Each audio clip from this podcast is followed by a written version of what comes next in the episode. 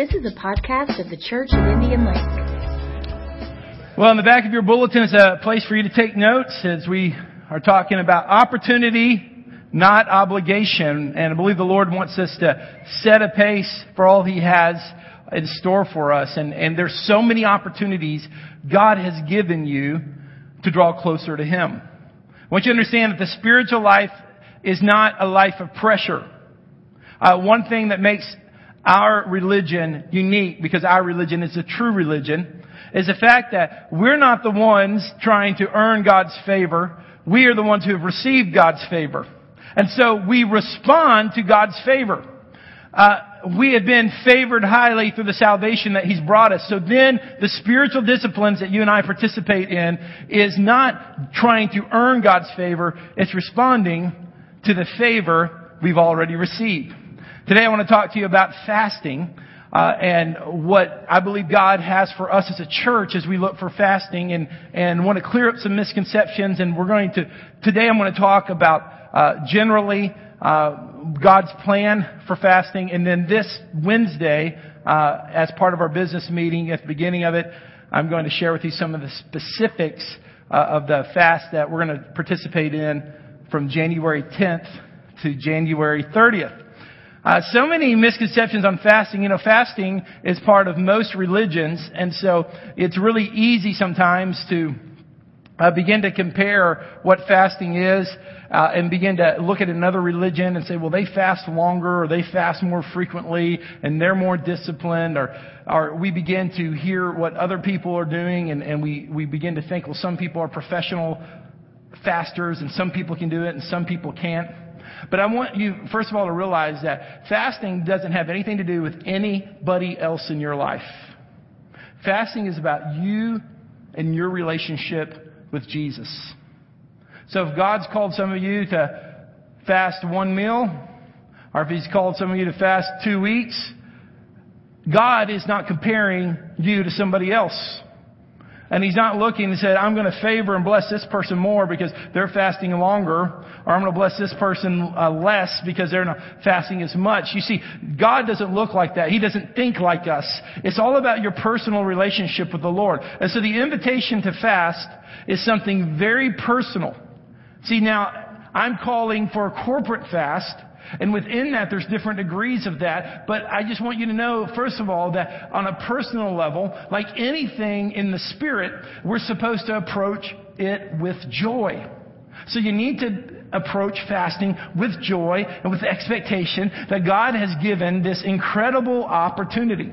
So let's start at the very basics. What is fasting? That's a question. Well, that's, that's a really good question uh, because there's all types of different fasts, but in this most basic form, fasting is refraining from food for a spiritual purpose. Refraining from food, that's your first blank, for a spiritual purpose.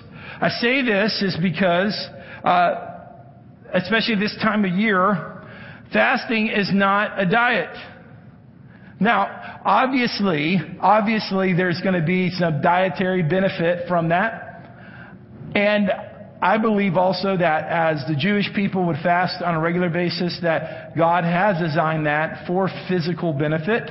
Uh, but just in case you missed that, your first blank's there. I don't know if it's on the screen or not, but fasting is restraining from food uh, for the spiritual purposes. So here it is, is that if you're just approaching fasting as a diet, you will receive some benefit from that. Because obviously reducing our calories, reducing our meals is going to benefit us. It's going to discipline our stomach. It's going to focus us on maybe some physical goals we have.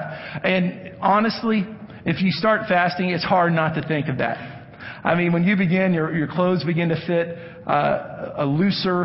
Uh, you get on the scales and you start losing weight. There is an excitement to that, and it's hard to totally put that out of your mind. So I think God does have a smaller purpose within that. But I want you to understand that your fast won't be successful if you don't have a spiritual purpose that you have to say, this is ordained of God. This is part of God's design and what God wants to do. And so I am going to participate in some level of fast because I want to have a spiritual experience. I'm not just doing this just for vanity or just for weight loss or just for physical reasons. God, even though you are going to use those things, that I am doing this because I have a distinct spiritual purpose in this. Now, Richard Foster has one of my favorite quotes about fasting. I've seen other people steal it from him, but it is a beautiful quote. And it says this, fasting is not so much about abstaining from food as we are feasting on the Word of God. So fasting's not so much about abstaining as it is about feasting. So when I'm in a fast, it's not just depriving myself of one thing of food. It's opening my spirit to feast on the things of God. It's opening my heart for every single thing God has for me. And so even though you're going to be eliminating some sort of food or beverage in your life, you're going to be opening yourself up to the richness of who God is and the greatness of who He is. Matthew 4 4 says this. It's, it's a beautiful, beautiful verse. It says, Man, it is written, man does not live on bread alone, but on every word that comes from the mouth of God. Now, here's the interesting thing the context of Matthew 4 4 is Jesus was in the middle of a supernatural 40 day fast. And that was supernatural. Uh, we don't recommend that because that's uh, a God thing that he went 40 days without food and water. And uh, biologically, you cannot do that. But being fully God, God supernaturally strengthened him. And in the middle of that, Satan tempted him to turn the stones to bread. And so this was a very real temptation Jesus experienced. The, the temptation to break his fast, the temptation to eat eat bread and the stones turn to bread. And in Matthew 4 4, he said this. He quoted the word of God, quoted the Old Testament and said, It is written, man shall not live on bread alone. I think one of the great things that happens is that when you are in a fast, you realize that your sustainability is not just on the things that sustain the world. You and I are dependent upon God's Word. If we don't have a regular feeding of God's Word, be it through various, various uh, manners it can happen, through sermons like this, through daily Bible reading, through hearing the Word of God, because that's where faith comes from. If we're not doing that on a regular basis, we will starve spiritually. And so for a world that is only focused on the natural world, and they're saying you've got to eat, you've got to eat, eat food. Yes, you do. We understand that biologically. But, but Matthew 4, 4 reminds us that we don't just, we're not just sustained by the food we eat. We are sustained by the very words of God. So Foster's quote says, listen, it's not about abstaining from food. It's about feasting on the Lord. I love Psalms 34, what it says, Psalms 34, 8 says, taste and see that the Lord is good. If you approach a, a, fast, a pending fast, and if you choose to participate on a fast, I don't want you to enter it with this dread of, oh my goodness, I'm going to have to restrain from certain types of food or from food. As much as I want you to approach it with joy, to say, I'm going to have an experience with God, a deep experience with God like I've never had before. I'm going to taste and see that the Lord is good. I'm going to get uh, a feast on who the Lord is and find out more about who he is. I want you to turn in your Bibles to Matthew chapter 6. Because Matthew chapter 6 is going to uh, reveal some, an important principle to you. You know, fasting itself is a prayer. A lot, of, a lot, of, times people say, how much should we pray when we fast? Well, you know, that's, that's again a very personal decision. I think, I think it's a great thing to take the time you usually spend, uh, eating a meal and try to dedicate that for a spiritual purpose, whether it be prayer, journaling, meditation, listening to worship music, reading a spiritual book, reading the Bible. That's a great thing to do. Uh, you free up some time you free up some time uh, that you normally would spend eating, uh, and you can use that time for the Lord. For those of us with children, fasting is definitely a challenge when you have children. Uh, now, me personally, the times that I fast, uh, I found that uh, it's more difficult for me to, to uh, around the food preparation time to be like, leave me alone because then I'm sitting there thinking, boy, that food smells good and wow, what's going on? So what I actually do, what actually helps me, I don't, every person's different, is I actually cook a lot during a fast. But it's just easier for me to handle the food, get it all ready and just it keeps me busy, keeps me active. Uh, and then I might slip away by myself, uh, as a family eats or whatever the case is. Again, there's no rules on this. This is just a, a, a talking about that, uh, a little, little tip here or there. But Matthew, Matthew 6, reveals something to us that I want us to read together. Uh, it's, it's an incredible scripture of, of Jesus teaching himself. And he said, be careful not to do your righteous, uh, practice your righteousness in front of others to see, be seen by them. If you do, you will receive, will have no reward from your Father in heaven. Verse 2. Now listen to that. Look at this. So when you give to the needy, I want you to think about that phrase. Do not announce it with trumpets as the hypocrites do. And he goes on and explains that further down. Uh, and, and, again, if you go to verse 3, it says again, but when you give to the needy. So I want you to just think about that phrase. Now go to verse 5. And he says, and when you pray, do not be like the hypocrites, for they love to pray standing in the streets, synagogues, and on, uh, on the street corners to be seen by men. I tell you the truth, they have received their reward in full. Now again in verse 6, but when you pray, go into your room, close the door, and pray to the Father who is unseen. Then your Father who sees what is done in secret will reward you. Now look at 7. And when you pray, do not keep on babbling like the pagans, for they think they will be heard because of their many words. Now he goes on in verse 8 and verse 9, uh, starting in verse 9, and he does the Lord prayer, uh, explains the Lord's prayer. So you see here that it's said already, when you give to the needy. So there's this assumption that those who are following Yahweh, those who are following the way, are going to give. And then he says three times again, and when you pray. So there's an assumption here that prayer is going to happen. That's just part of a disciple or follower of Jesus. Now, in the same passage, let's go to verse 16. Verse 16, Matthew 6, 16, lets you know the context of this.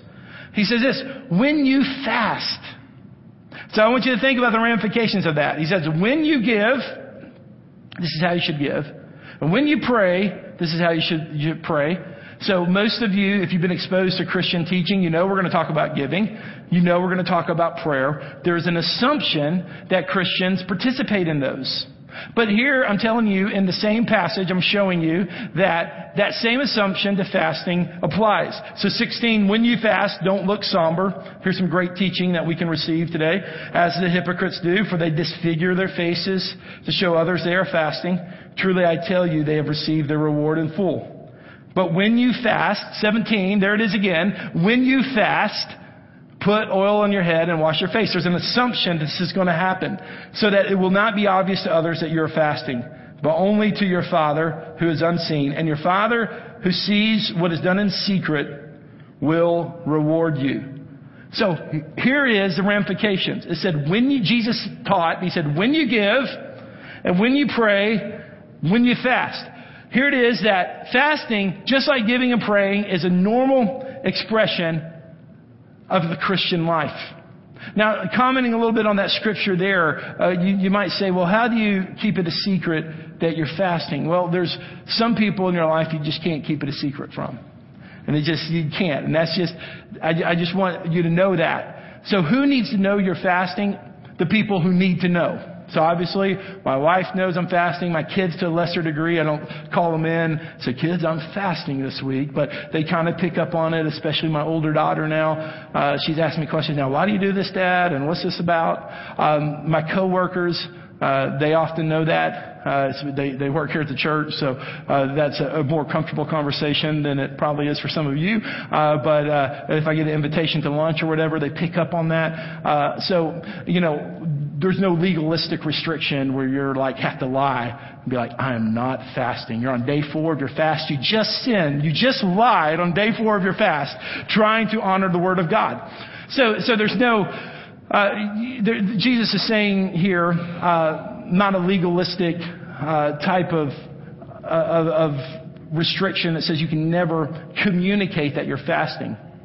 But he's talking about an attitude here And one of the things that I want us to be careful about, and, and one of the reasons that in the past I've been hesitant, uh, and, and, this is not not for a good reason, but to do a corporate fast, is it just really can be irritating when a church is part of a corporate fast. And fasting becomes this competition. Like, how long are you fasting? And someone says, you shouldn't be eating that. Or we're on a Daniel fast. And you're like, are you sure that is on the Daniel fast list? And, you know, it can just be a little bit cumbersome.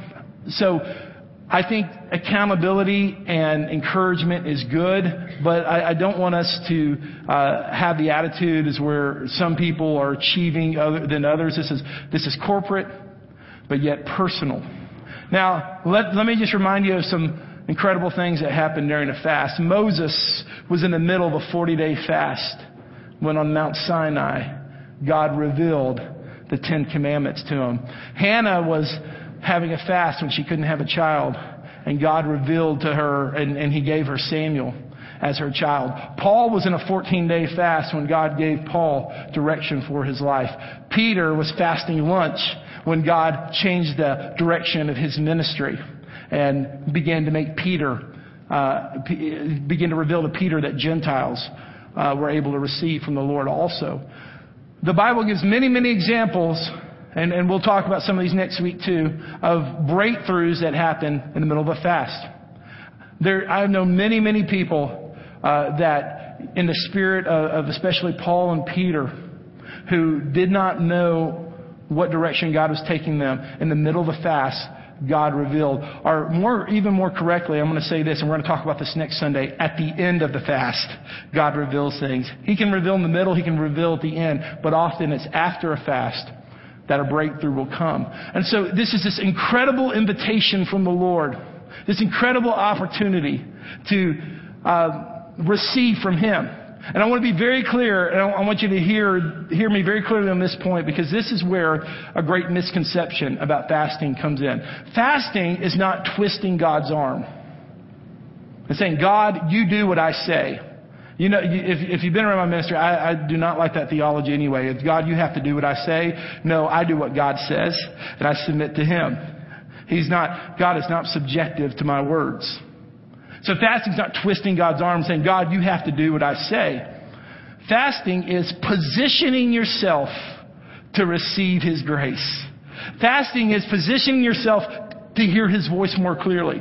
Fasting is positioning yourself to be able to see more clearly.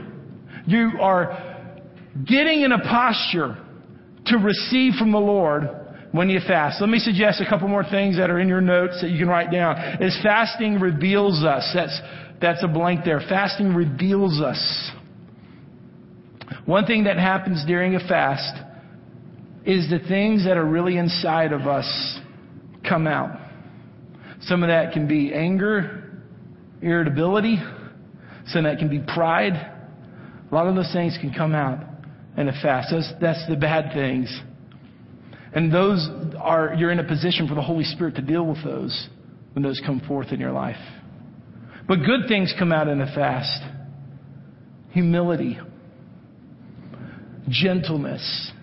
You know, when I, when I begin to fast, there's a gentleness that comes over me Part of it is the body's metabolism is slowing down and you're slowing down and, and it causes you to, to move slower, to reflect more, to talk more gently, to abandon the power of this world and instead submit to the power of God. It reveals things in your life. It reveals who you really want to be. It reveals who God's called you to be. It makes that calling from God come forward. It makes that calling from God become more clear because it unclutters your life. It just makes things much, much clearer. Fasting does this. It renews us. Write it down. Fasting is a constant means of renewal. John Wesley believed in fasting so much that when he started the Methodist movement, he, in his methodology, he encouraged all of his preachers to fast every Wednesday and every Saturday. In fact, one of the things that happens is we, if we're not careful, those of us who understand fasting and understand its power, we can quickly make it legalistic. So a lot of times there's two different responses to fasting. There's a total abdication from it, and, and as Christians, we don't even participate in it because we don't understand it. And then on the other hand, the other overreaction is we elevate fasting to a place that God never wanted it to. And it's easy to do that because when you when you're part of something that it feels like it's working and it's good and you want everyone to do it.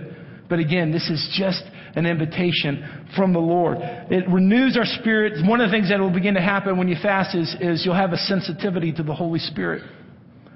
You have a sensitivity to sin. All of a sudden, certain things in your life that you used to tolerate, the Holy Spirit within you won't tolerate as much. There's certain language that just will, will pierce your spirit. There's certain behavior.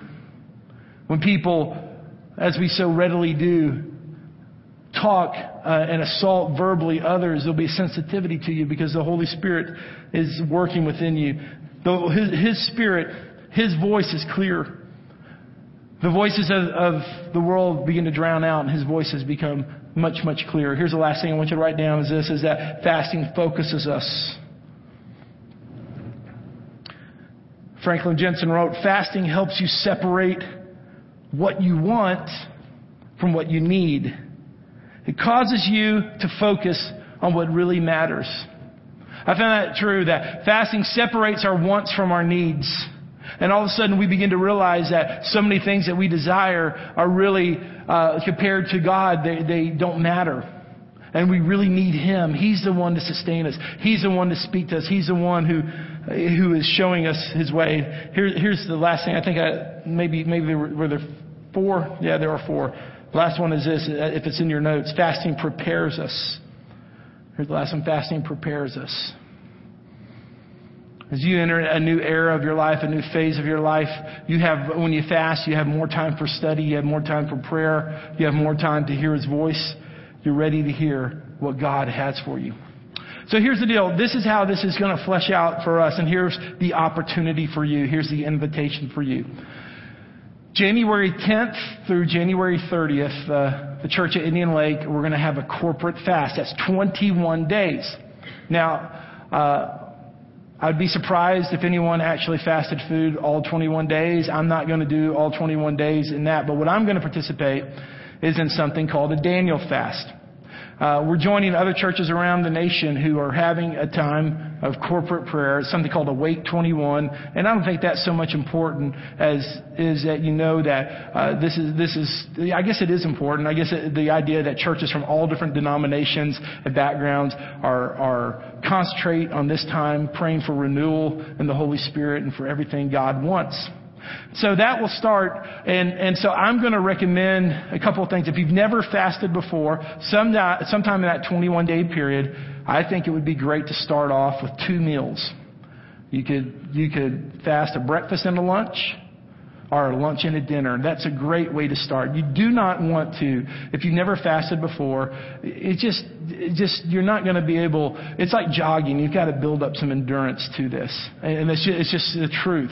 Uh, it'd be like if I told someone, yeah, let's go run, go run the Music City Marathon in two months and they've never run before. It would be actually impossible for that to occur. So you have to build up some endurance. For, you know, then a one day fast, uh, would be a great thing. And for most people, a three day fast uh, would be the right amount, the right amount to have the focus that you need.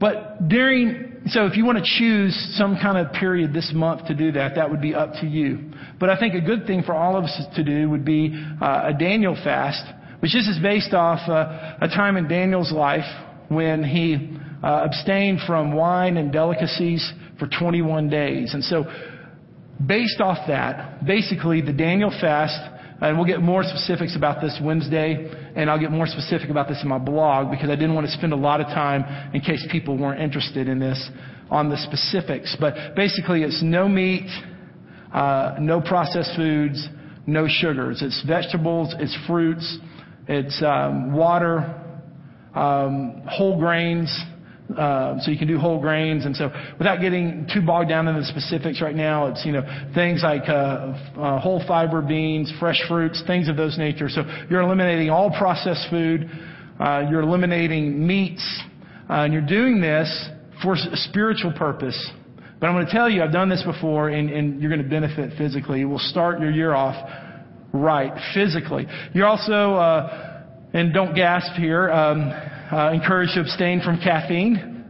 Uh, and uh, and that was a great thing. In fact, I was uh, I drink a lot of coffee, but I was reflecting in my journal uh, this last week, and I remember last year, like on day eight of the Daniel fast, I'm like, I am so feeling good without caffeine. I'm never going to drink caffeine again. And as I was reading that, I was drinking a cup of coffee. But uh, so the reason I tell you that ahead of time is that. Uh, there are no rules. If you want to do part of it, you can. If you want to do the food part, not the caffeine part, you're welcome to do that. Uh, but I'm going to release a list on my blog this afternoon of the foods. So well, I'm going to talk more specifically Wednesday night about this. Uh, but I wanted you to at least know about that because uh, towards the middle of this week, I'm going to start me personally uh, weaning off the caffeine a little bit and, and preparing for Monday. So all of this happens is during this period um, of January 10th through the 30th, we're going to have on uh, the three Friday nights uh, worship and prayer nights here at the church. And these are just going to be open for anyone who wants to come. Uh, we're just going to come, and there's not going to be preaching or teaching unless it's uh, a spirit-led, prophetic type of thing. Uh, it's going to be uh, just worship. It's going to be prayer. Uh, anyone is welcome to come, but it's also designed for those of you participating participating in the 21 day fast is uh, designed to be an encouragement to you and we'll encourage one another. And so that's what, uh, that's what the Lord is, is speaking to us and I'm very excited about that. I want to ask that, uh, Penny Melissa to make their way here and I want to ask our ushers begin to prepare, uh, for communion today. Uh, and I'm so happy that we're going to take communion together this morning because what I said earlier in the message is so true. We want to feast on the Lord. Uh, we want to be Jesus focused people. We want to be God focused people. And communion, like nothing else, reminds us, reminds us of why we do what we do. You see, we gather here on Sundays and Wednesdays and other times in home groups. We do so because of Jesus. That's it. That's it. It's not an obligation. It's not a a cultural right. It's not something, a family inheritance. Those things might play a role, but let's not forget, we gather here about Jesus. We don't gather here because of a preacher. We don't gather because of a music preference. We don't gather because of a location. Yeah, maybe some of those things are factors, but I want us to be a church that gathers because of Jesus. And one of the reasons we offer communion every Sunday, for if you're visiting with us, we don't take it corporately every Sunday. We do that once a month. But I want the Lord's table to be available for you every Sunday because I want you to remember that Jesus is the reason we're gathered. Jesus- Thank you for listening to the podcast of the Church of Indian Lake.